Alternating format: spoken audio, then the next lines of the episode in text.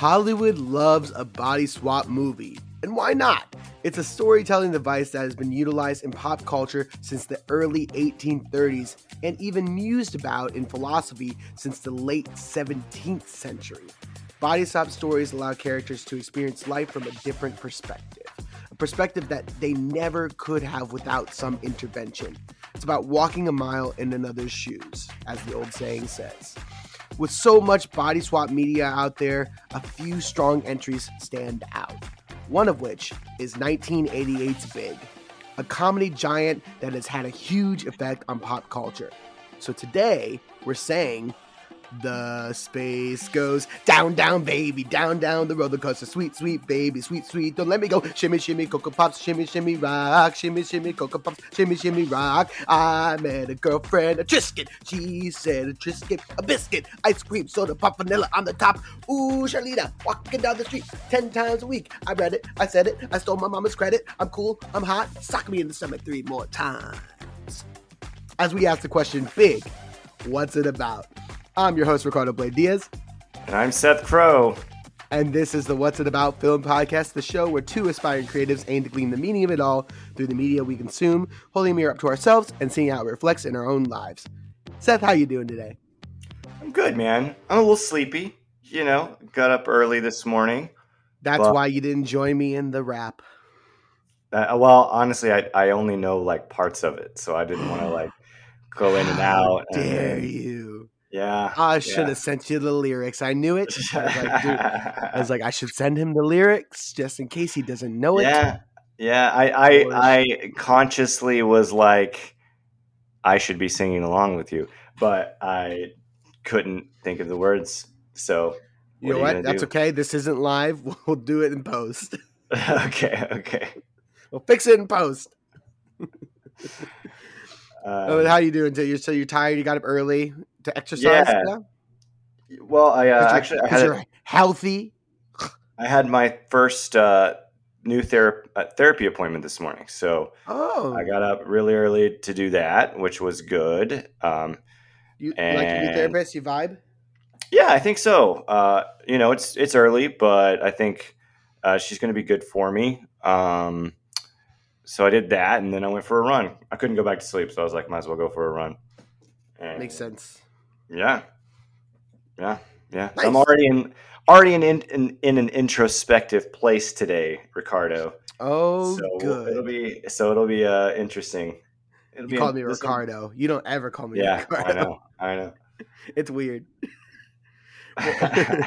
well, it's funny because I just I just worked on that film set, and I, I go professionally by Ricardo. It's like when I audition, uh, and like most of the time when I'm on a set and stuff like that, I just go by Ricardo because it's it's a it sounds more professional than Ricky, and and yeah. b it's like only my friends call me Ricky type of thing, and not that I if someone called me Ricky, I would be like that. I didn't know I I'd get upset, but like it's just like okay when I when I'm doing something as a professional, I'm Ricardo, and then once people get to know me, then they can they can call me Ricky. But what's funny was one of the uh, the the director of photography, the DP, uh, his name is Mauricio. Uh, Mauricio just naturally started calling me Ricky without me even saying it, yeah, because it's a very common thing to for in in Latin in Latino cultures to call Ricardo's Rickies because like yeah. my o- uncle is also Ricardo that they called Ricky growing up, so like it's just very common. So he naturally started calling me Ricky, and I, and then other people started doing it too, and I was like, oh, this is interesting. it was cool. You just though. look like a Ricky, you know. You look like a Ricky. I do. I know.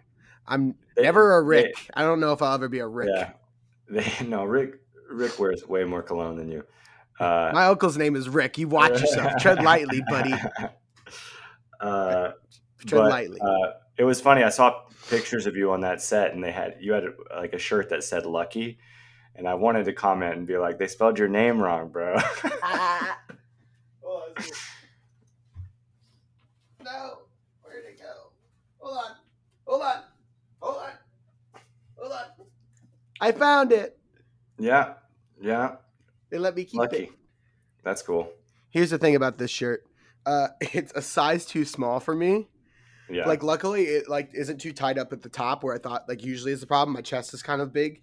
So like usually like my barrel chest kind of gets really tight, but that wasn't the issue with this shirt. It actually fit pretty well, other than the fact that it's a little short.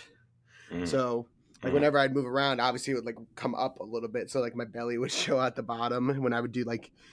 We did a lot of running in this movie, so like my belly was popping out quite a bit. a little self conscious about it, but it was fine. They let me keep the shirt. I might burn it. but no, uh, it's interesting. I mean, we're talking about big today, and so as I was saying in the intro, like body swap and body transformation stories have been around for probably even before the 1600 you know the 1600s i mean i'm sure it's part, been part of storytelling tradition and culture for forever you know? Yeah. um and it, it it tends to be about like giving people a different perspective on things. And so your identity is so wrapped up and themes of identity are so wrapped up in these types of stories. Um but this one isn't as focused on that or at least Yeah, in a different way. this one's this one's different. This one is different Yeah. what are your initial thoughts on big what was your first introduction to this movie in, in your life Well, Your I big actually introduction. I I haven't so I hadn't seen it since I was maybe probably his age in the movie. Like so it's kind of weird. you haven't seen it since you were like 13 or yeah, 12 yeah, yeah I haven't seen this whoa since, since I was like 12 or 13 and then now I'm 33. So it's like a weird you know, you're the two ages yeah, I'm the two ages when I watched it. So it, it, it hit very it it was an interesting uh, feeling watching it. And also I, what I remembered watching it about watching it when I was a kid definitely like carries through to now. Like there's a there's like a deep pain in this film. Like there's like a, a, a such a sadness that this movie evokes in me when I watch it. Um, cause it's like, a, there's like an, like a pure love in this movie. You know what I mean? It's like a love we all hope Mhm. for. And then like, it can't be, it's, it's like a Mhm. true unrequited love story. Uh, and so there's that. And, uh, and something that, you know, just like, is wild to me about this movie is like how iconic it is. Like, like if you watch a film like montage of anything, of any anybody makes a film montage, there has to be the piano dancing scene. You know I Mhm. mean, there's just like, and, and why is that? Like, there's just something about Tom Hanks dancing on a huge piano that like is timeless. Like, there's something about that that is timeless. Um, and I don't know, I don't know. We, maybe we can talk about that, but Mm. uh, so like this is a great movie. It's like a movie that since I've seen it before, like the plot itself tracks pretty simply, you know. Mhm. Um, but it's I'd, I'd say it's the emotions that it makes you feel that are really really what matter. You know, like Mhm. that's what really sets this into like a time like and and it's different like like we said it's different than most body swap movies because it's not about getting another person's perspective it's about having your own life experiences you know and not Mhm. missing them so it's like interesting it's a little definitely a a, a to the left uh Yeah, on about- a little bit more unique spin on the body Yeah. swap idea. Yeah. Yeah. Um, because it's like, like, like, the, so the reason why I picked this movie is because Diane Keaton has an, an also a body swap movie coming out uh, around this time, um, and it is kind of very similar idea here in that she's aging herself. This character ages herself up to be older. Um, it's called uh, Mack and Rita. gotcha Um, uh, and so, it, but she's aging herself up to her like 70s. So, like, you do get a different perspective on life at that point in, in Yeah. a different way. Like, I don't, I think this movie's so interesting because it only ages him up maybe into his 30s. So, like, Yeah. not so vastly different that he's like getting a different, like, view how people treat him. You know what I mean? yeah because people in their 30s just kind of like exist and live and it's not like a whole societal way of looking at people where not, where like in your 70s like people treat you yeah di- you're different yeah um so i think this movie hits that cool middle and yeah you're right there's some really cool stuff going on uh and we're going to talk about um, some of the different interesting aspects that went into making this movie and why it might be so special in, in that way. Um, so let's. Uh, oh, I got to talk about my original experience with Yeah. this movie. Um, so for me, this movie, and this might not fully be the case, but I remember this is one of my favorite movies growing up. It's it's still a movie that I love very much. I wouldn't know if would say it's my one of my favorites now, but I still like it very very much. Um, this is one of those movies that my, I remember watching at my grandma's house in Ohio. This was like one of those films that they had on VHS in their home. So whenever I was in Cleveland with them, we were watching Big. And I'm sure my family had also had this movie on VHS at our house in, in Illinois. But like a clear memory is watching it with my grandma in their house. Um, Yeah. and loving it so much. And um, have I've continued to go back to this movie a lot throughout my life, and I just think it's it's great. Um, uh, like I said, probably maybe around still like some of my favorite movies, but not like the top as it used to be. Um, it's great though. Um, but let's get into how this film came to be. So this film was directed by Penny Marshall, who we covered recently uh, as the director of A League of Their Own, but also Jumpin' Jack Flash, Awakenings, Renaissance Man, The Preacher's Wife, Riding Cars with Boys, as well as episodes of Laverne and Shirley, The Tracey Ullman Show, According to Jim, and United States of Tara. This film was written by Gary Ross, who also wrote Mr. Baseball, Dave, Lassie, The Misery Brothers, Pleasantville, Seabiscuit, The Tale of Despereaux, The Hunger Games, Free State of Jones, Ocean's 8, and the upcoming film Desert Warrior. Uh, he was nominated for Oscars for both Dave, Seabiscuit, and for Big. This film was also co-written again with Gary Ross and Anne Spielberg, who has written uh, the TV movie Time Warp, one episode of The Amazing Stories, and the Oscar-nominated Big. Um, Anne Spielberg, who we've talked about before on the show, is married to Danny Opatoshu, who we know as the writer of one of our favorite films here, Hollywood Boulevard. So yeah, it all circles back around. yeah, yeah. uh, but here's the story of how big it came to be the whole shebang. Anne Spielberg wrote the original script of Big along with Gary Ross under the impression that her brother, acclaimed director Steven Spielberg, would direct it with Harrison Ford attached to play Josh. Some say the story was inspired by the Italian film called Da Grande, which came out in Italy about a year before Big, but those claims have never been fully confirmed. However, Spielberg had to pass on the project after his son Max was born. After Big Bro Steven dropped out, producer James L. Brooks passed the script along to director Penny Marshall. With Marshall in the driver's seat, the lengthy casting process began. Spielberg and Ross wrote the part of Josh Baskin with Tom Hanks in mind to play the lovable kid in an adult's body. However, Hanks had to pass on the role due to scheduling conflicts with the shooting of 1987's Dragnet and 1988's Punchline.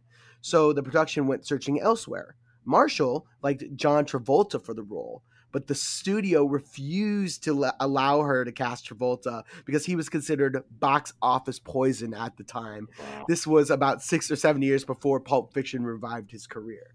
Many other big names were considered for the role of Josh, including Kevin Costner, Warren Beatty, Stephen Guttenberg, Dennis Quaid, Alfred Brooks, Sean Penn, Gary Busey, Andy Garcia, and many more. But ultimately, they would settle on the raging bull himself, Bobby De Niro, to play the role of adult Josh. Oh, wow. Yeah. Due to De Niro's specific style, the script would have to be altered to suit him, turning Josh from a sweet suburban kid into a tough, streetwise Brooklyn native. However, either from scheduling conflicts or from an obscene salary rate, depending on who you ask, De Niro left the project, bringing us back to Tom Hanks. As the production had to wait for Hanks to become fully available before filming began, which in its own right had its own consequences. In the mid to late 80s, there were a slew of body swap comedies coming out, including Like Father, Like Son, 18 Again, and vice versa, all due to hit theaters before Big. Many, including Marshall and her lead stars, Hanks and Elizabeth Perkins, were concerned that people would be bored of the body swap premise by the time this film came out. But luckily, the quality of Big's script and the caliber of its performances would help it rise above its competition. The film premiered in theaters in June of 1988 and instantly became a smash success, both critically and financially, grossing nearly $152 million worldwide on an $18 million budget in the 80s, which is crazy, making Marshall the first female director to make a film that grossed over a million, $100 million, wow.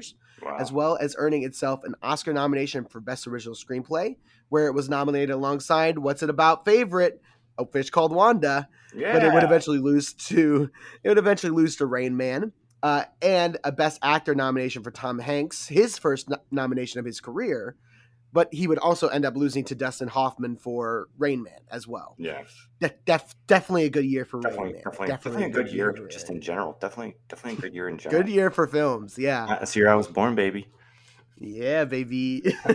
Despite losing the Oscar race, Big has continued to make an impact on pop culture as it's inspired foreign film remakes, a Tony nominated Broadway musical, several attempts at a television series, the popularization of floor pianos, the actual invention of Zoltar speaks machines, and countless references in other films. I think it's safe to say that Big has had a big influence on film. That is the story of Big pretty interesting, especially all that casting stuff. I mean, that's not even yeah. every, everybody that was like that auditioned or tried to get into it. And apparently, so for Andy Garcia, they they thought they considered casting him, but a studio director said, "We don't want Josh to grow up to be Puerto Rican." Oh wow! and it's like Andy Garcia's Cuban. well, this part, you know, it's really hard to imagine anybody else playing this part. Truthfully, like, yeah, like Tom, Tom Hanks, was perfect. Tom Hanks has such like a innocence about him that mm-hmm. transcends.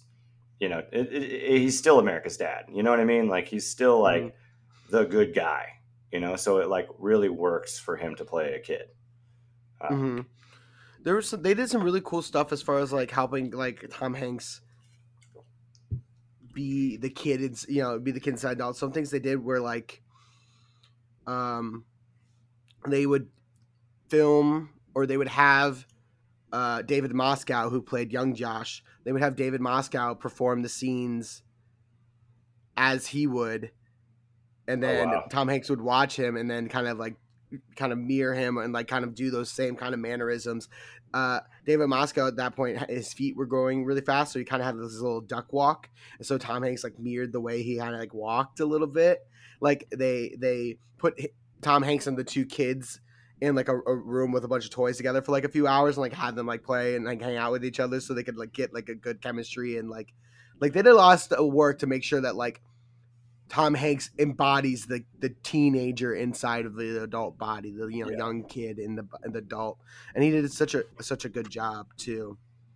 Um, but uh, yeah, Tom Hanks is so he's. I mean, he even said himself, he's like, I did not expect to get an Oscar nomination for this role, and it's it's such a unassuming Oscar worthy yeah. role. You know what I mean? Yeah. Like it's this is not the type of role that most people get nominations for.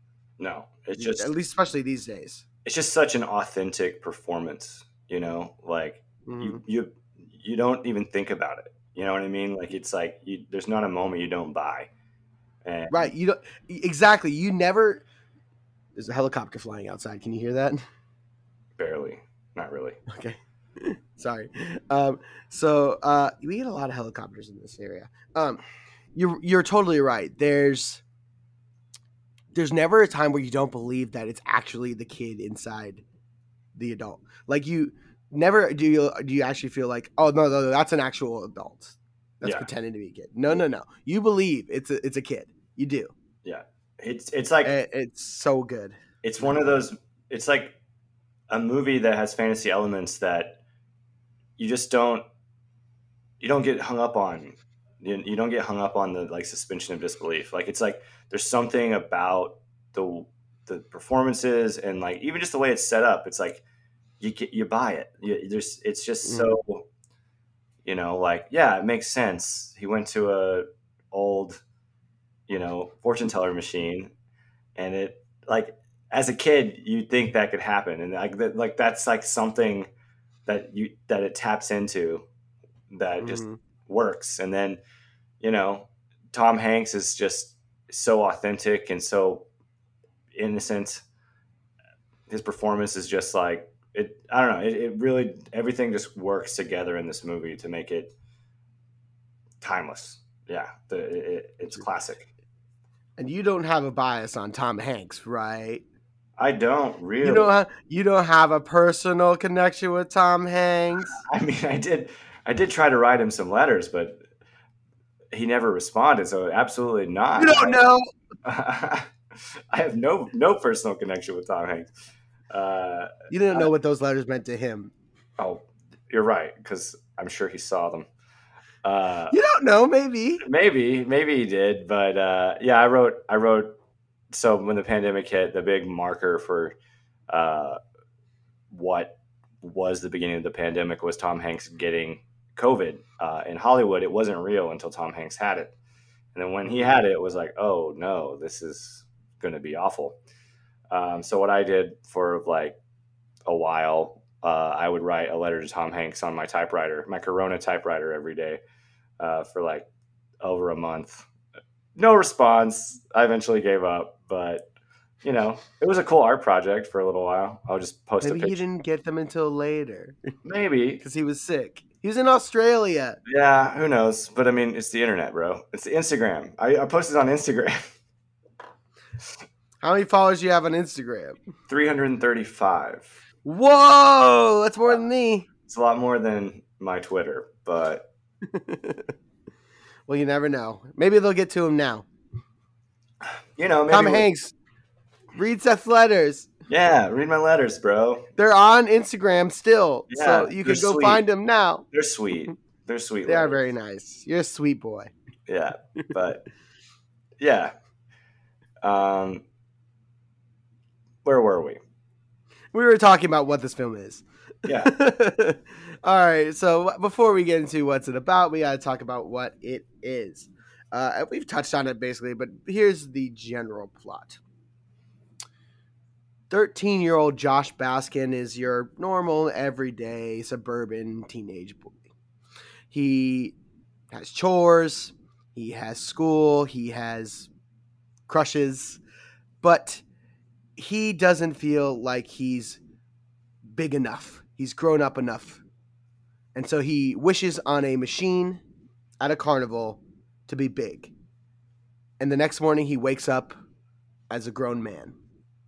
That is the story of Big. yeah Big. pretty, Big, big, big. i mean what kid hasn't done that you know like every Wish they kid were older. wish they has wished they were older and i mean as me Every especially adult. me especially like i was a young kid in my class so like i started school like like it might have been smart for my parents to have held me back a year just because like my birthday was so early in the year i was Mhm, i was like i started high school when i was 13 so like mhm. I was way smaller than everybody else.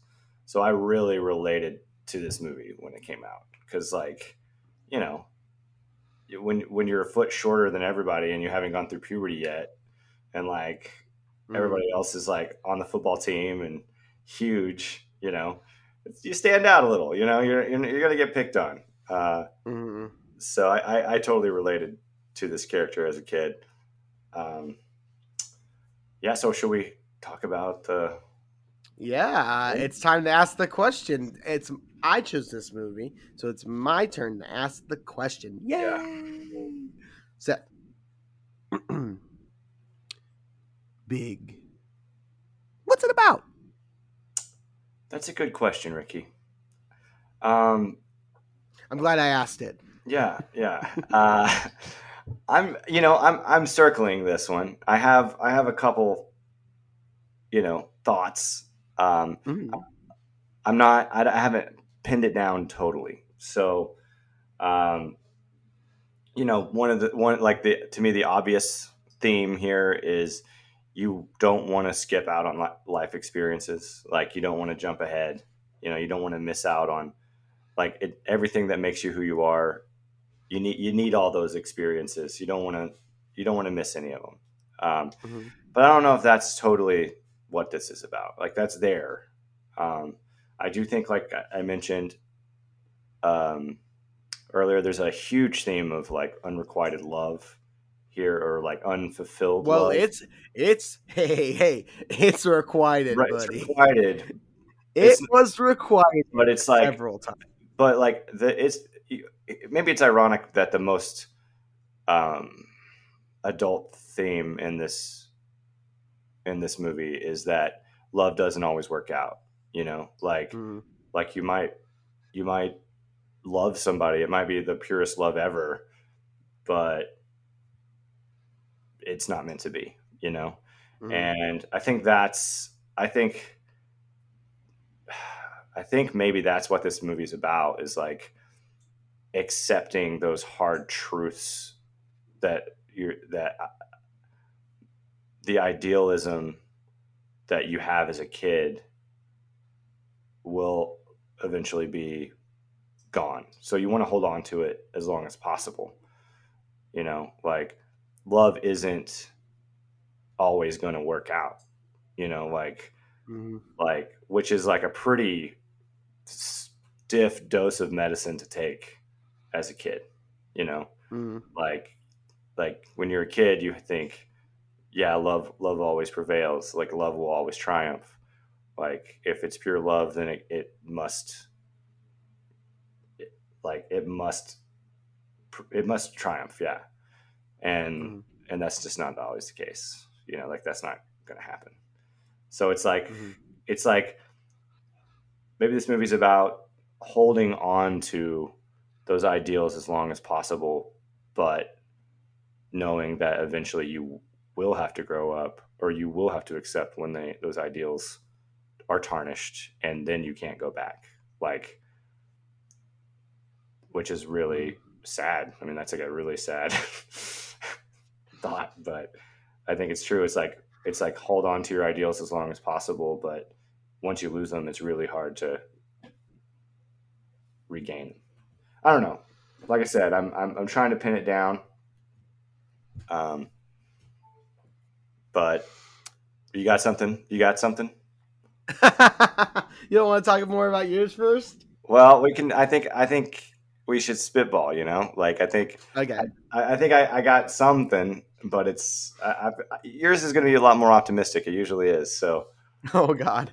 Uh, yeah, it is. Uh, uh, so for for me, a lot of what you get out of this movie, I think, depends on where you are as a person. Even even like it, as an age where you are in your life. So like when I was younger and I watched this movie, I was getting a little bit more what you're talking about. The first thing of like, hey, like take your time. Don't don't wish to skip ahead because everybody else is looking back you know Yeah. so like live your life experience it because that's important Yeah. as you know don't grow up too fast because Yeah.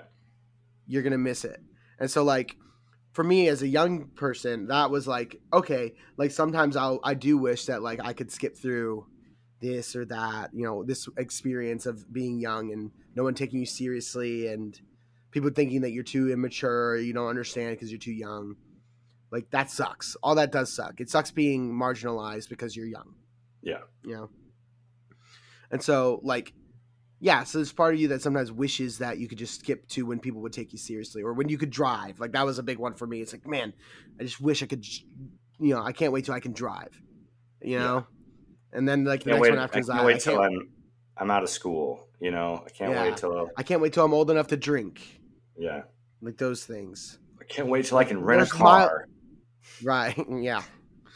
Those milestones, like you know, like those are the milestones that, like, as you grow up, you're like, I, I just want to get to that point because that's going to be so great, and you forget about all the moments in between that are special too. So, like when I was younger, that's exactly what I would like say. Like, yeah, like don't skip ahead. Like you're gonna want those experiences, and and so like don't don't miss out on them. But as an you know, like you said, a- as being in my 30s now, I watched this movie and honestly, I'm surprised you didn't say something that you talk about all the time. What's It's that? like, kind and you kind of touched on it, but it's like, keep the kid alive in you. You know, yeah. we see we see Josh skip all those years that would have like we talked we talk about a lot in the show like kill his inner child basically Yeah. you know we he skipped out on all those years so he still has it and so he looks at the world in this like everything's exciting everything's new everything is special still Yeah. to him Yeah. he's not jaded and so this And those are the things that make him Ex- successful.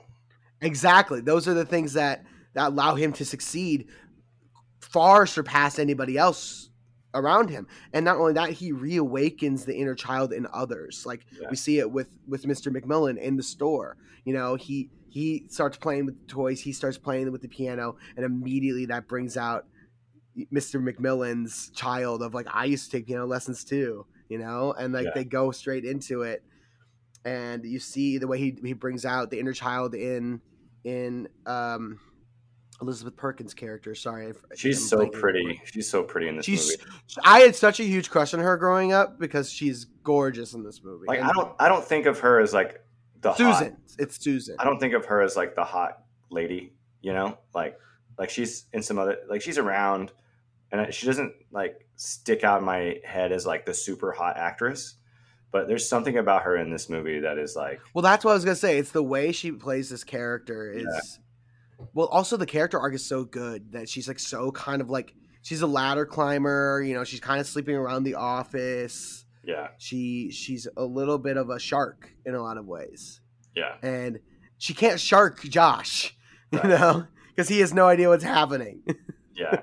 So like he can't be manipulated in that way because he just is uh, blissfully unaware. and she becomes so soft and like Like, that's what's so Yeah. wonderful Yeah. about her character is that he softens her, and that moment where she thinks she's going back to his apartment to to to sleep with him, yeah, and she walks in and it's just toys everywhere, Chaos. bunk a bunk bed, a pinball machine, a trampoline in the freaking house. which I have decided if I get rich and famous, I want to re- re- like redo that like as a as a like a pad.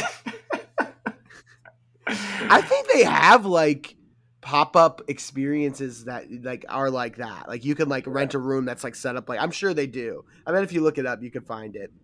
Um, but like the moment where he like literally you actually see him awaken her inner child on that trampoline where he's sitting there and she like refuses to jump yeah, and he's like no no no no no no like really like let yourself go like, like, Yeah. come on and like it, it takes a moment and then she just is like f- completely free and like i was thinking about this so this, this movie came out in 88 so i'm assuming it was taking place in present time present day for them.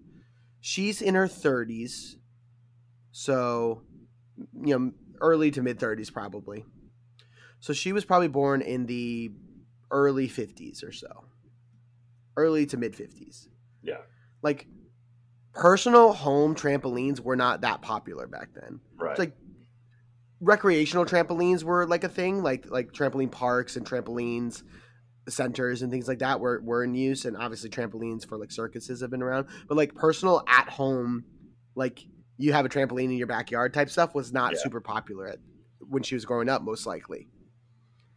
So, I don't know how I honestly, it's unclear she's ever even been on a trampoline. yeah, You Yeah. know?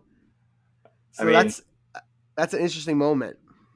Yeah. It's wild, and how rich. I mean, what? It's crazy how rich he gets so fast. You know, Like, so fast. yeah, yeah, like. The, the job he gets, he gets becomes a vice president of a toy company, and he's like suddenly living in Manhattan with like a huge apartment that has a trampoline. That you know? has to be so expensive. Hey, they're all rentals though. He didn't Yeah. buy any of them. Yeah, yeah, they're all rentals. So they probably are a little bit cheaper, but still. Yeah. Um because he was only there for like six six to eight weeks at Yeah. most. So two months. Uh but yeah, right. Has to be so expensive. Um That's the that's like my only like I don't know, bro moment about about him going back. It's like like he set himself up well. You know what I mean? Like he set himself vice president of of Yeah. toy development. Yeah, like That's like a job that people work their entire lives for. I mean, we see that the other guy, uh, uh, played by um, Kevin McAllister's dad.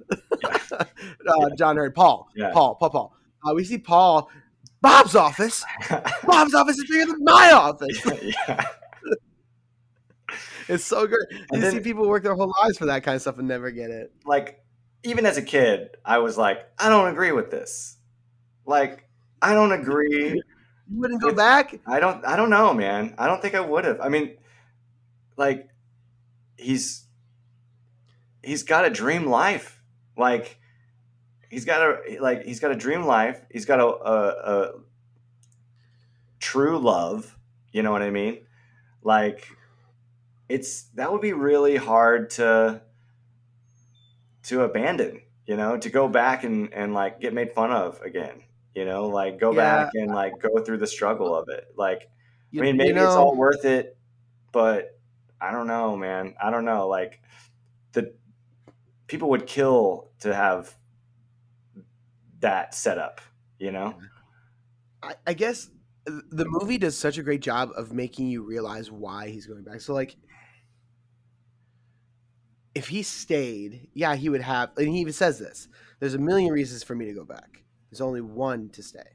Like to him, sure, the the the apartment, the job is cool, but he hasn't grown up to the point where he actually cares about those things.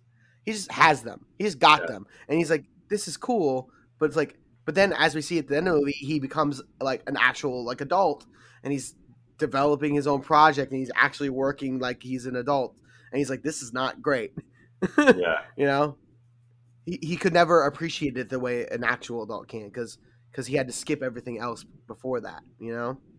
But even So, like- still, like, even like just the Well, that part, I think that just says something about you. maybe, maybe, But but and he like I said, he says there's only one reason for him to stay, and it's her, right? And like, but also like the pain that he's causing his mother and his, his yeah, dad and his sister and his best friend, you know, all the other people he loves.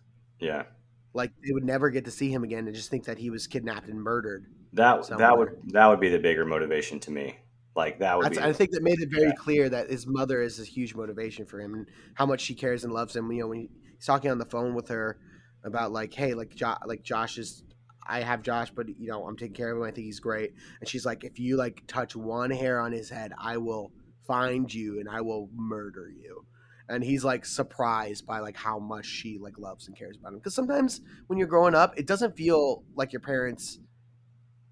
Like this, maybe this is a horrible thing to say, but I think it's very true. I think this is a child's perspective on things. Sometimes it doesn't feel like your parents care about you that much.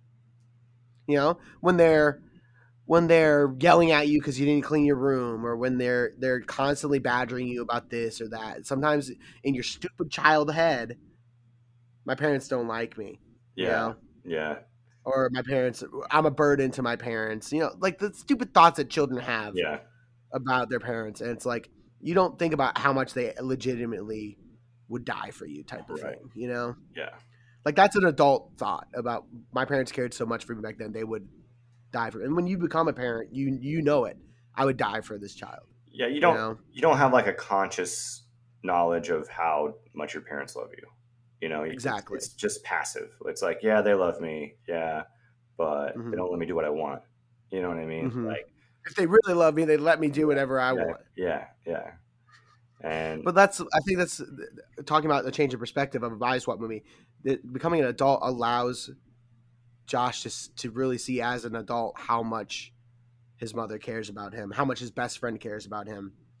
You know, because you again, you don't really, th- like you said, you're not conscious of the deeper meaning of what it means to be loved by you know truly uh, un uh you know uh what's the word I'm looking for? Um unconditional love from from people. Yeah, that's a that's unconditional love is such a hard thing to grasp. Even as an adult like it doesn't make it's not logical. It doesn't make sense.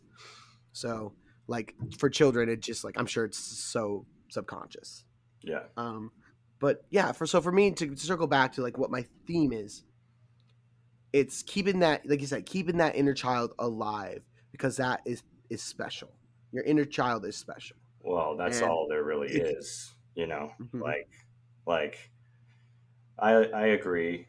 Um, but I do to take it like further and to like get philosophical about this. Like, is it inevitable that that inner child will? I mean, it, it, it's inevitable that the inner child will decay. My inner child has taken a beating in the past couple years. I'm not gonna lie, mm-hmm. this pandemic has definitely like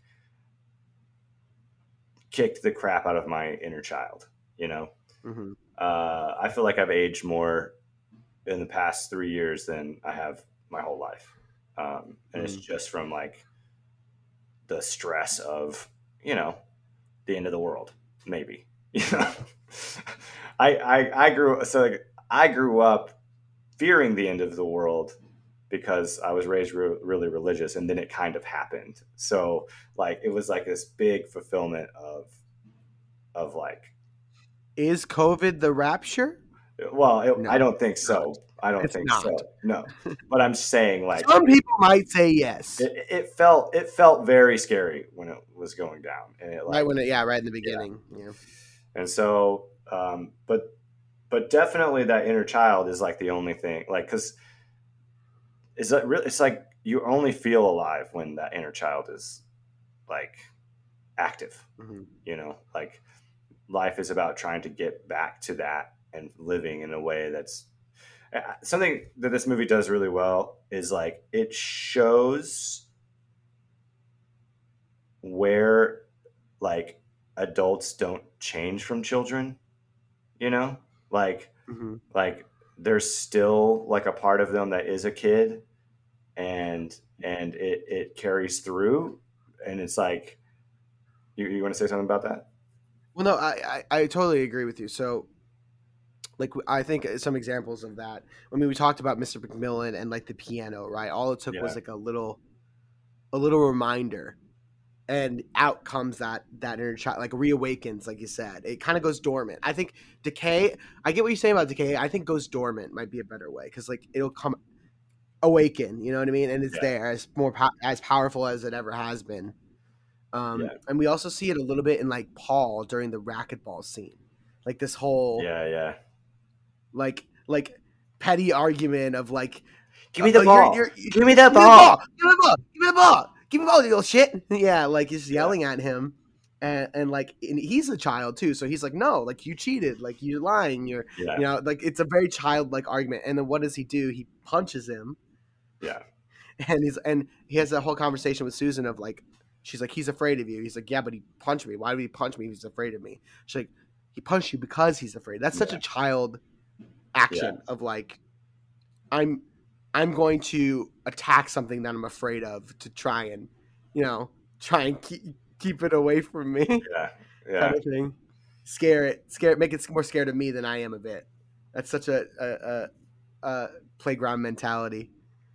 Yeah. Um, and the other the other thing that I just like thought was cool that is maintained is like, I guess it's not an adult. It's it's like it's not an adult example it's actually a kid example but it carries through is his relationship with billy is just it's like a it's an adult friendship you know what i mean mm-hmm. like it's a best friend relationship that transcends like yeah they might do kid stuff but the way they talk to each other is just like mm-hmm. grown-ups talk to each other you know like yeah. it's it's very very mature the relationship is mature because mm-hmm. they're so mm-hmm. close so like you know you're you're my best friend one of them like the way we talk to her to each other is is free you know like it's mm-hmm. it, it's uninhibited and uh so that allow like i think that's cool like the how that doesn't change from when you're a kid to when you get older is like your best friend you're going to talk to your best friend the same way you, you always talk to your best friend you know mm-hmm. um so yeah, this movie has has an f bomb in it. Drops one f bomb. Who does? And it's PG. PG. Really? Who says that? B- Billy. When does he say when, uh, that? When Josh. So he goes to give Josh like the information about like where the Zoltar machine is, and Josh was like, "Look, I'm busy, yada yada yada." Like he's on the phone. He's he's doing his adult thing. This is important. And then Billy looks at him and and he goes, Who the fuck do you think Oh, you yeah, are? Yeah, yeah. hey, you're Josh Baskin. You're my best friend. You, you broke your arm when you fell out of my tree back in my yeah, backyard. yeah, yeah, yeah. And, like, uh, there are only like three or four movies in all of film history that ha- drop an f bomb and still have a PG rating, Wow. Wow. and this is one of them. Spaceballs is one of the other ones. Huh. But like this is like the PG thirteen era that like PG thirteen just came out. It's like they hadn't made that like criteria yet about like f bombs and language and stuff like that. So like this is one of those movies that was like, oh sure, Yeah, one's well, okay. Got, we'll, let, we'll let slide. yeah, Let slide. this is an emergency. well, what do you call this? I love Bill. I think Billy's a great character. yeah, It was great. yeah, Um, but I totally agree with you, and it, it's. I think where we can relate to this personally is through acting and through performance, right? Like, for me, my inner child comes out, my my play comes out when I'm performing, and it's. We even talked about this when we were talking about Clueless. Sometimes it even comes out socially. Yeah. You know, and you can't control it. You know, you're Yeah. you're you're free. You're you're kind of just moving, and you like even sometimes even your conscious brain is like, maybe you shouldn't be behaving this way, or like you know, yeah, maybe you should pull back a little bit. But it's like uh, inner child's got the reins right now, and is just having a good time. You know, yeah, and that's that's I think like where this movie gets really interesting is is when does that inner child come out when you're an adult, and when does it get put away, right? Or- yeah, and like, Um, or how do you find ways to get it to come out? You Mhm. know, like, it's. I think it's getting harder and harder in our current society to find ways for your inner child to come out. Like, if you're aware of what's going on in the world, you know, everything's so It's, it feels it feels almost inappropriate. Everything's so serious, and so like I always kind of said I, I want to be a comedian because I don't find anything funny. So it's like I'm like a miner for comedy because You're it's like- searching for I'm- searching for yeah, humor. yeah, yeah, and like uh, that's how I feel. Is like uh, I, I suffer. Like, you know, I, I mentioned therapy earlier. I, I suffer from severe anxiety, which leads to depression, and uh, so for me, I'm sad a lot. You know, so like my I, I'm constantly looking for something that will relieve me from that anxiety and and so like forever it's been forever it's been like art right? Like it was acting for forever. It's was comedy you know um but like since the pandemic and this is kind of like what i'm struggling with right now is like i just haven't been able to like find that outlet that like the motivation um it's like i was talking to sarah about this last night it's like when shit hit the fan it was like i realized that the first thing that goes out the window when the world is ending is art you know like Mhm. like Well, I think even first and foremost, humor. yeah Humor goes out the window Yeah. first. yeah No room for making jokes. yeah there's no room for jokes when uh The world is ending. the world is ending i mean maybe there is in the right crowds in the right circle Well, I, I remember I remember in that early pandemic when like we were all in like lockdown and stuff like that, and like some people did try to like do humorous things, you know, make jokes or like Yeah. you know work on comedy stuff in their home while they like were stuck, and like some of that stuff like made it out and like was like well received, but a lot of it was like now's not a time to joke. It's Yeah. not time to make jokes about this. yeah yeah I even remember. So I started doing my Fiverr thing. So I write song parodies. I've been writing song parodies since high school, freshman year of high school. So a long time now. I've written like 500 of them, a lot. Uh, I started uh, writing them and selling them on Fiverr. And I remember one person contacted me and had me write a, a you know a COVID themed parody about like dating online during like early COVID. So like during those early lockdown days, like those first like two, three weeks, Yeah. four weeks when we were like weren't allowed to leave the house type of thing. Um, someone wanted to write a, a song about like trying to date through you know through virtual means when you actually can't go to see anybody. Um, and I thought it was a cool little, little idea, and I wrote it, and I, I thought the song was pretty good. And then uh, I reached out to them not too long ago and was like, "Hey, did that video you guys make it ever come out? I would love to see it." And the guy's like, "Yeah." He's like, "No, we didn't end up making it. It just it didn't feel appropriate." Yeah. You know. Yeah. And so like that's how I felt. A lot of people were. It's like it just for some people it didn't feel like a good time to be. Well, it feels like some funny. like in a lot of ways, some people still are. You know what I mean? Like mm-hmm. that culture carried over for a long time.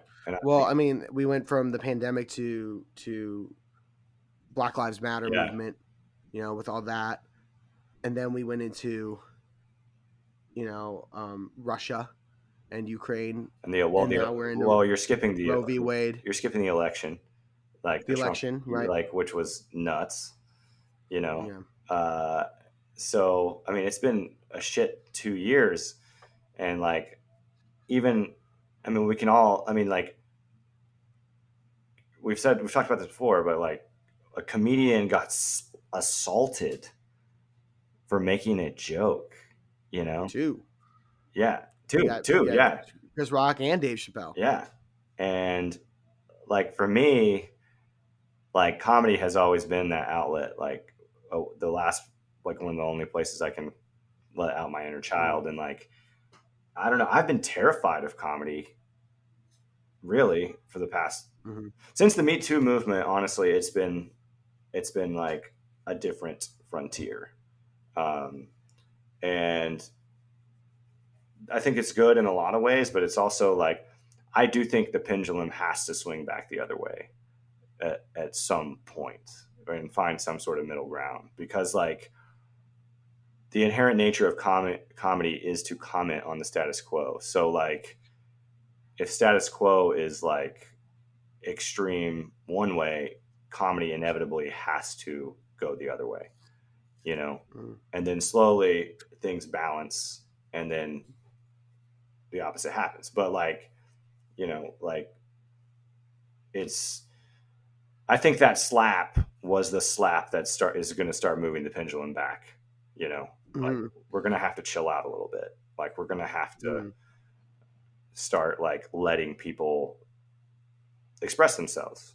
Um, and it, it goes back to to what we were saying a little bit earlier. When is it appropriate to let out your inner child? Yeah. Because, like you could say, Chris Rock doing a bit, doing a funny joke, you know, expressing himself and express, you know, a comedian expressing themselves is a little bit of like letting that inner child out, yeah. right? Yeah and and to have somebody literally assault them or you know or even not literal or even like heckle or or admonish yeah. you know?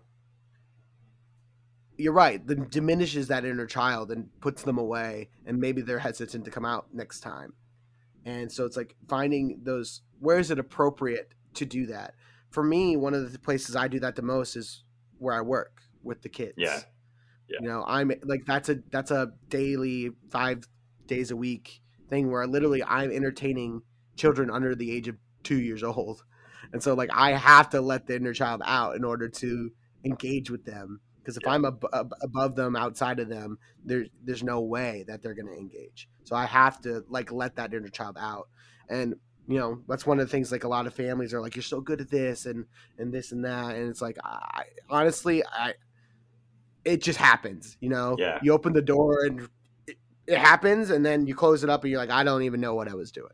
You know, honestly, I had no control over a lot of that. Yeah, you know, and so it that's one of the reasons why I work that job to this day because it's not like it pays me very much. It, I like I've worked my way up the pay scale a little bit, but like you know, it's a mostly a part time job. It doesn't really help me support myself completely. And so people ask me like, why don't you get a better paying job? Why don't you work food service? You know, where you can get more yeah. money. And it honestly, the answer is really because it, I get to express my myself and be a child for 30 hours a week. And yeah. that's really really nice sometimes. Yeah. Sometimes it's taxing, but other times it's it's really relieving. I mean that's I mean that's the problem with the service industry. It, it will also like beat you down you know like mm-hmm. like i've had to get creative honestly to survive uh, in in my head working in the service industry uh, because people treat you like garbage, you know. So Mhm. like you just you just you're you know you're in a world where you're receiving constant criticism from every direction and and nothing and, and it's like your entire existence is to make other people give other people what they want but they're like Mhm. Mean you know so Yeah. that's not always the case like some people are great like my Mhm. clientele that i work with now is like wonderful but it's really weird when you're learning to serve because like you don't know how much is too much you know like you don't you're you have to you have to like get your feet on how on what people want you know what i mean Mhm. and um so like what i you know kind of developed in my head these are weird things but like uh i uh i kind of fancy myself uh a ninja uh so like, Yeah. so like this I is that. this is a way i Seth calls himself a ninja a lot. yeah He calls it there's, there's three things that he calls himself. He calls himself a ninja. He calls himself Harry Potter, and shit, I can't remember the other thing. But you call yourself Harry Potter, and you call yourself a ninja a lot. But I, I, you know, in my twenties when I was working at Yoshi's, like I took on this like mindset that, and it's childish. It's it's a total way to like act out in my imagination, you know, fantasy, if you know. Uh, but it, it like allowed me to like pursue my job in a different way, you know. So it's like basically the the like basis of this delusion is uh uh karate kid you know? Like we we all loved karate kid growing up. Um wax on wax off you know? And like i took this mindset of okay doing one thing is actually also applicable to something else right? Mhm. and so i just started like taking that very seriously as a waiter. You know what I mean? Like I started moving through the environment in a way that was like, oh, I'm not I'm like actually learning to move well, you know? And and I can dance really well now, but I and I think it's entirely attributed to food service because I know how to move through a room, you know? Mhm. Um, I, I have really good balance. Like, uh, you know, I have great core strength because I'm up and down stairs all the time. So like I just started. I had to literally trick my brain into thinking about my job in a different way, you know. Mhm. And like the soft skills I've learned from, you know, learning to communicate pe- with people that you don't really want to communicate with, you know. Mhm. But like, Yeah. yeah, I totally do. I totally get it. So like this, yeah, this. So for example, for me, working at this this children's facility that I work at, um, when I was in college, my vocal range for singing was a little bit lower. It was a little bit more baritone, edging on like beginning of bass range. Over the years of working at a place for kids and having to talk in a much higher vo- vocal register all the time, yeah, my vocal range has gone up. I cannot hit the same notes I could when I was in college. Low Oh, notes. wow. I can't go low anymore. My vocal range has gone higher. So now I'm more of like a a baritone tenor, like low tenor. So a Wow. bari tenor. My vocal range has shifted because most of the time I'm talking up here and I'm saying, "Oh wow!" Like I'm talking to the kids up in the higher register. Yeah. So my higher vocal register has become way stronger and more developed than my low register yeah, because I don't I don't talk to the kids down here ever. Yeah, Uh, which is fun because it's you know six seven years of talking and singing up there is going to change you Yeah. without you have realizing Yeah. you know. And you're Sure. right, like like it's it has an effect. The things that you do your day to day have an effect on you, and we see that with Josh too in this movie. Like his day to day ends up getting to him yeah. getting to his inner child. And what's interesting is he's going to take all that, all the lessons he learned as an adult, and he's going to take them back to being a kid. Think That's- about that's the other that's the other. I was saying, are you gonna? with this movie. Are you gonna? Are you gonna? th- Do you think he's gonna forget? No, he's not gonna forget. He's not gonna forget. I was just gonna say there is a there is a there is a touchy subject in this movie and There- like we're that. talking about child trauma here at this point. Like, yeah, like, he he he he does the he does the dirty. Yeah. Um. I mean, Uh. yeah. Which is like, At thirteen though. yeah. I That's mean, and he he's already there. I mean, he's has crushes on girls. Like right. like he he makes a joke with his little sister about like don't tell anybody what goes on in this room. So Yeah. like like there's some ideas of he's probably going through puberty already Right. a little bit. Yeah. I mean, Um it's this movie does an impressive job of maintaining the purity and integrity of the film, but it, if you really think about it, it's pretty. it's a little It's fucked little up. gross. It's really fucked up. So I guess that's the big question about this movie, right? Is is like it kind of goes back to do you believe that his inner child was being diminished at that point when you know was he starting to tuck away that inner child and and was the adult starting to take over right and so in that way is it traumatic because it happened in in an adult well, brain in a way so like, okay, Is it gonna? It's, it'd be more traumatizing if there's a grown woman and a 13 year old in a 13 year old Yeah. body. That would absolutely be super Yes. traumatizing. Is it different? I mean, I think.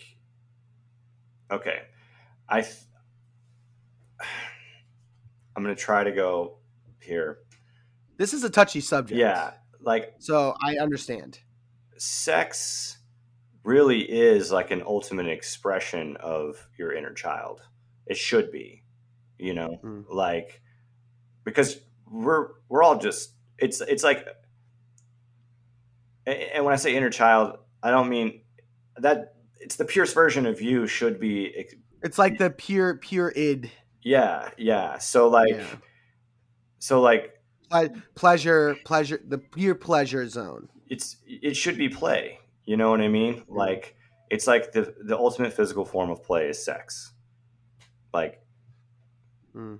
and so that and I think that's like what how why it's it feels pure when it happens, you know, because like they are just like the moment he's like he touches her boob for the first time, you know, like there's so something really beautiful about that moment.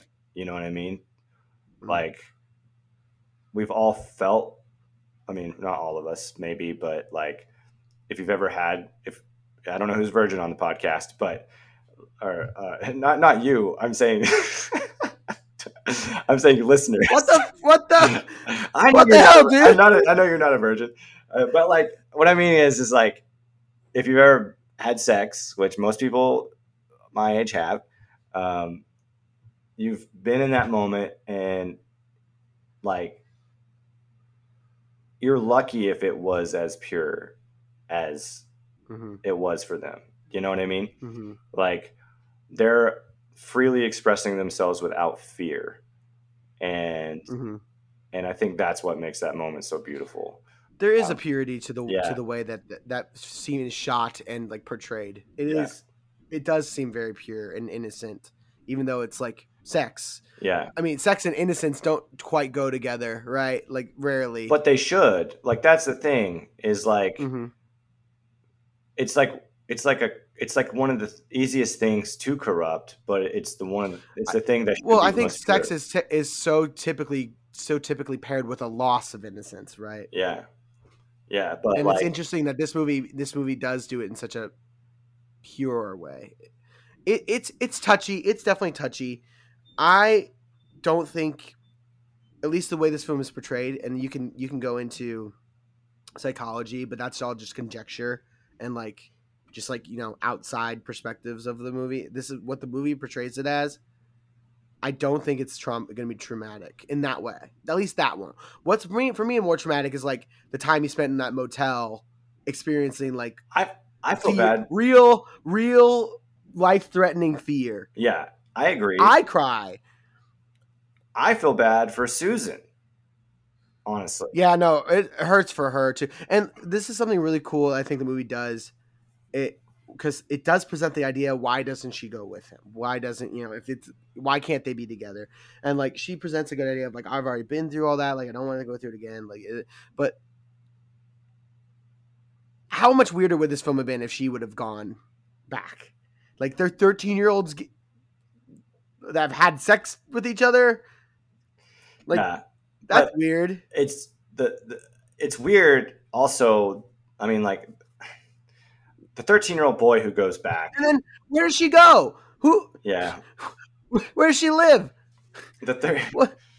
the 13 year old boy who goes back who hooked up with a hot older lady he's he'll be o- he'll probably be okay you know what i mean like like he'll probably like yeah he might have some issues down the road uh but it's not gonna be like like it's it it's a win in his column in his mind. You know what i mean? Like, There are not- thirteen year olds that have sex now yeah that yeah. weren't as yeah like, like you said, as pure and innocent of experience that Josh had. yeah yeah. So like in in his column he's like yeah uh like Man, he's gonna have some confidence. yeah confidence. Confidence. With susan it's gonna be she she's a pedophile in her head you know like like she's like I, she didn't do anything wrong like knowingly but like she's like i hooked up with a child i i and so like that's where i am like that, That's like, tough. that's tough you know Yeah. uh In in the Italian film that this film was supposedly based on or inspired by, the uh, Da Grande, the the woman does go back with Mhm. with him. She does go t- back to being a child with him, which is weird. That's a weirder way to do. I it. don't know, man. I, I almost think if if it was if you're taking it seriously, like if it really happened, you'd almost have to. I like I would almost have No, to. no. This logistically, no. Can't like. Would you go back to being uh, like a thirteen-year-old and having to live through that again? Would you?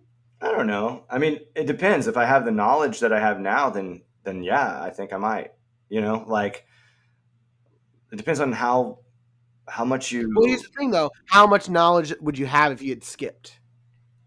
Like you'll have a little, right. but not all the knowledge that you have. You'd have an extra. Give yourself six weeks of being an adult, but, and to take that knowledge back to being thirteen. but but Susan would have all the knowledge she had. right. I, to be fair, we're both cisgendered men. Yeah. And so the experience of growing up as a young woman is probably much different. Right. That's true. So I can understand that she might not want to go through that again. Yeah. Yeah. So so just to be fair there. Uh, for me and you it might be a little bit easier. Yeah, I mean, like, I would definitely go about things differently. You know, if Yeah. if like I would, I would, yeah, I, I would make different choices. Man, I'd be just as lame as I was before. I you said it. I'm so myself and I've been myself for so long. Yeah. I wouldn't be able to change it. I would maybe give a less of a shit You've done a if gr- those people liked me though. you've done a really good job of maintaining your inner inner child and inner self, like your your purity. I think. To to a detriment sometimes. Yeah. Yeah, I mean, I would say that's true. So, like, that's a good that's that raises a good question. Is like, so what? When do you start letting that stuff go? You know what I mean? So it's like, Mhm. when is the appropriate time to let your inner child out? And it, when is it also, When is it appropriate put to it put away. it away? you know, like, I guess maybe it's like having more control over over that. So like this movie is kind of about he is young, he has no control over the fact that he's that he's small. Yeah. Um and so he wishes to be big, which you know, he doesn't really think is going to happen, but like it happens and then that's out of his control, right? He just Yeah. is. And so he can't put bring out his adult his adult he can't put his inner child away because he doesn't have an adult to go to right he doesn't have an outer adult right, if we're going to do inner child outer adult would be the inverse he doesn't have an outer adult to front so again, he's out of control in that way. So like we have the benefit in, of having both experiences. We can Yeah. pull the inner child out, but we can also put the outer adult forward. Yeah. Yeah. Um, And, Also, uh, as for oh, go ahead. Go ahead. no, I'm just no. I, I I I don't think I had anything. Go ahead. I was just gonna say I have just one extra gripe with this movie about him trying to get on this roller coaster when he's too short, and and the girl's like, "That's a stupid rule." I was like, "You shut your f- mouth, dumb kid." Those those rules are very important. Those ride rules yeah, very important. you don't know that when you're I mean, a kid. You don't get. I know.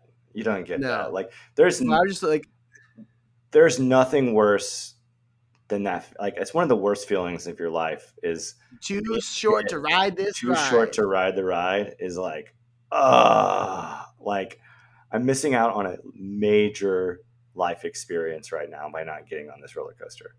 Like Mhm. that's just No one doesn't even look very fun. It just goes around in a circle. yeah. Just kidding. It looks awesome. It looks awesome. I love rides. I love roller coasters. Yeah. Uh, but but she goes, "It's a stupid rule," and I was like, "You shut your damn mouth. Those rules are to save lives." Sometimes you're not ready to ride the ride. Maybe that's Sometimes you're not ready to ride the ride. that's. I he feel wasn't like ready for that ride. no, you know, like he rides wait- it later. Yeah, wait till you're tall enough. Wait till you're tall enough to ride the ride. You know, uh, Mhm. I always kind of like. I I feel like that's kind of like when you when you do things you shouldn't do. Like I don't want to. I don't want to. I'm trying to use the right verbiage here. Like if I was like talking from a religious perspective, like if you sin, right? Like uh you're you're like jumping ahead in the book in kind of a weird way. Like like you're exposing yourself to you're exposing yourself to things that you're not ready for. Like Mhm. you know what I mean? So like um having sex too young or or whatever. It's like you're you're exposing yourself, you're you're you're taking and you're jumping ahead in the novel and you know, you're harming yourself because you're not getting the full story.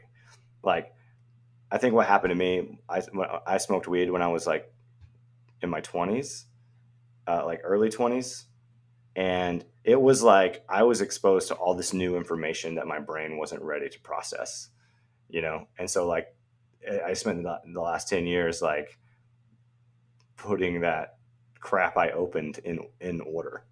You know what I mean? So it's just in, it's interesting. It's like take life as it comes. Don't don't try to skip ahead because you you might not be able to You might not be ready for it. you might not be ready for it which is what happens to this kid you know like Mhm. he wasn't ready i guess he's not ready for love you know what i mean like he's not He might not. You're right. It's a lot for him. Uh, and he, as he says, you know, like this is I'm just a kid. Like I'm not ready for. He even says it. I'm just Yeah. a kid. I'm not ready for all this. You Yeah. know, she thinks he means co- like commitment issues, and he just means like an adult relationship in general.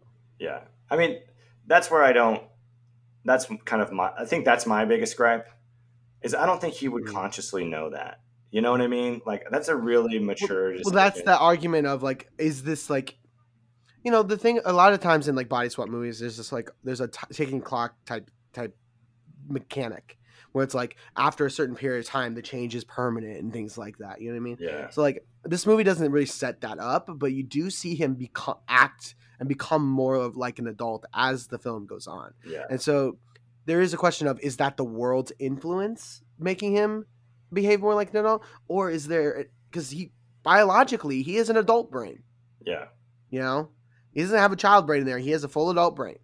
And so like is there some part of him that's like that is starting to lose and that inner child go dormant and the adult brain starting to take over without like the film actually explicitly saying that? yeah I think so. I would say yes, maybe a little bit. yeah so I think maybe he is a little bit emotionally mature enough at that point to recognize it. Yeah, maybe. Maybe. Also, also Susan helps him along with like these realizations of self reflection and things like that. You know, talking him through those things. And so maybe he gets he gets you know he has a moment where he's out on his walk talking to Billy, and he he's like, I was on a walk. I just need to think about stuff, and he does reflect. So I mean, he takes the time, but you're right. A 13 year old might not have the wherewithal. Yeah, I think. But who knows? I think my favorite moments in this movie are from the party on. He's eating, like, the, the corn cob. Yeah, the corn the, cob. The, the, the, the mini corn. You know that was improvised. no, I didn't. That's cool. Yeah, him him eating the corn cob, the mini corn in that way was improvised. The baby corn. But like, I love the moment they're in the limo, and she, Ejector seat. yeah, well, and then she's like, "I'm trying to be vulnerable right now. I'm very vulnerable, right?" Which is like such like a grown up thing to say, but it's like the only way. Like, it's like intentional trying to like be vulnerable. I'm being I'm trying to be vulnerable Yeah, right now. yeah, I'm putting yeah. a vulnerable face on. But it wasn't real vulnerability. Yeah, You're right. Yeah, I, I love that moment. I love that. Do you have to play with everything? Yeah, yeah, That's a good part of this movie. This movie is great. I like this movie a lot, uh, and I think it, you what you get out of it so depends on where you are in your life. Like if you're you're younger, like when I saw it when I was younger, you get a whole different perspective on things. And when you're older, there is a touch of sadness there of what he's letting go, and as an adult, of like maybe wanting to go back with with knowledge and information and how things could be different and and uh yeah. uh, the I think- ending's sad. I think the ending's very sad. Like, it's bittersweet. yeah, bittersweet for sure. Um, but I think, and it kind of goes back to all this that we talk about a lot in this this show, and it seems to be maybe what it what it is all about. Maybe the podcast can be over because I think we're getting there, buddy. Uh, is is is balance? oh right? no, but that's what you think it's all about, Ricky. That's true. That's my think it's all interpretation of life. Yeah, yeah, But but you know, it's this finding times and balance between your inner child and your outer adult. yeah.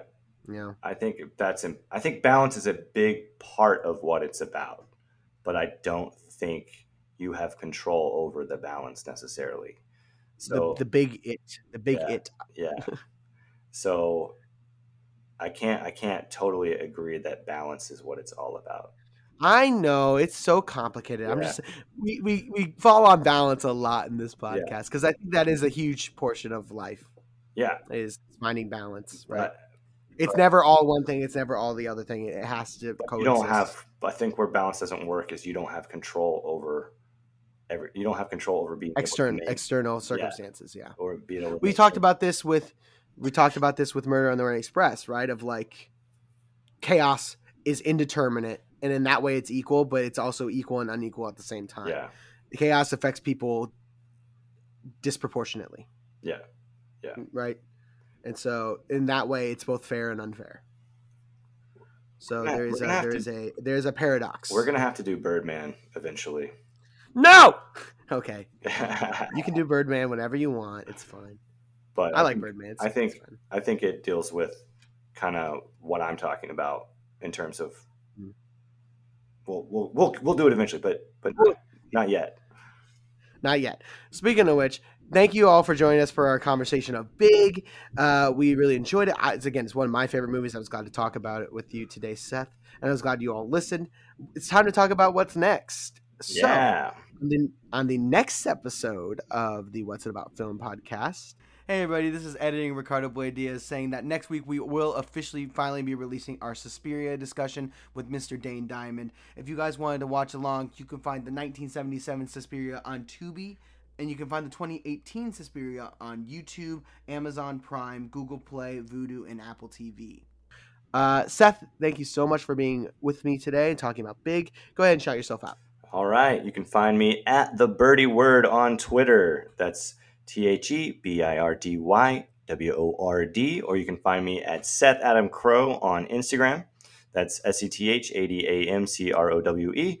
And you can also find me on my podcast, The Crowecast, which is on Apple Music or Apple Podcasts rather, and Spotify.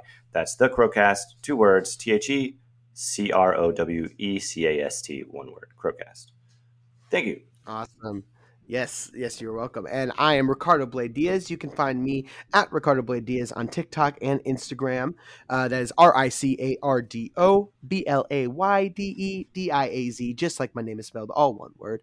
Uh, you can find both Seth and I on our Dungeons and Dragons show, Misfits of the Multiverse, through Character Player. That is available to watch on both Twitch and YouTube at Character Player. Or you can go to the podcast version, which is available on Spotify and Apple Podcasts. Speaking of Spotify and Apple Podcasts, that's where you can also find this show, the What's It About Film podcast.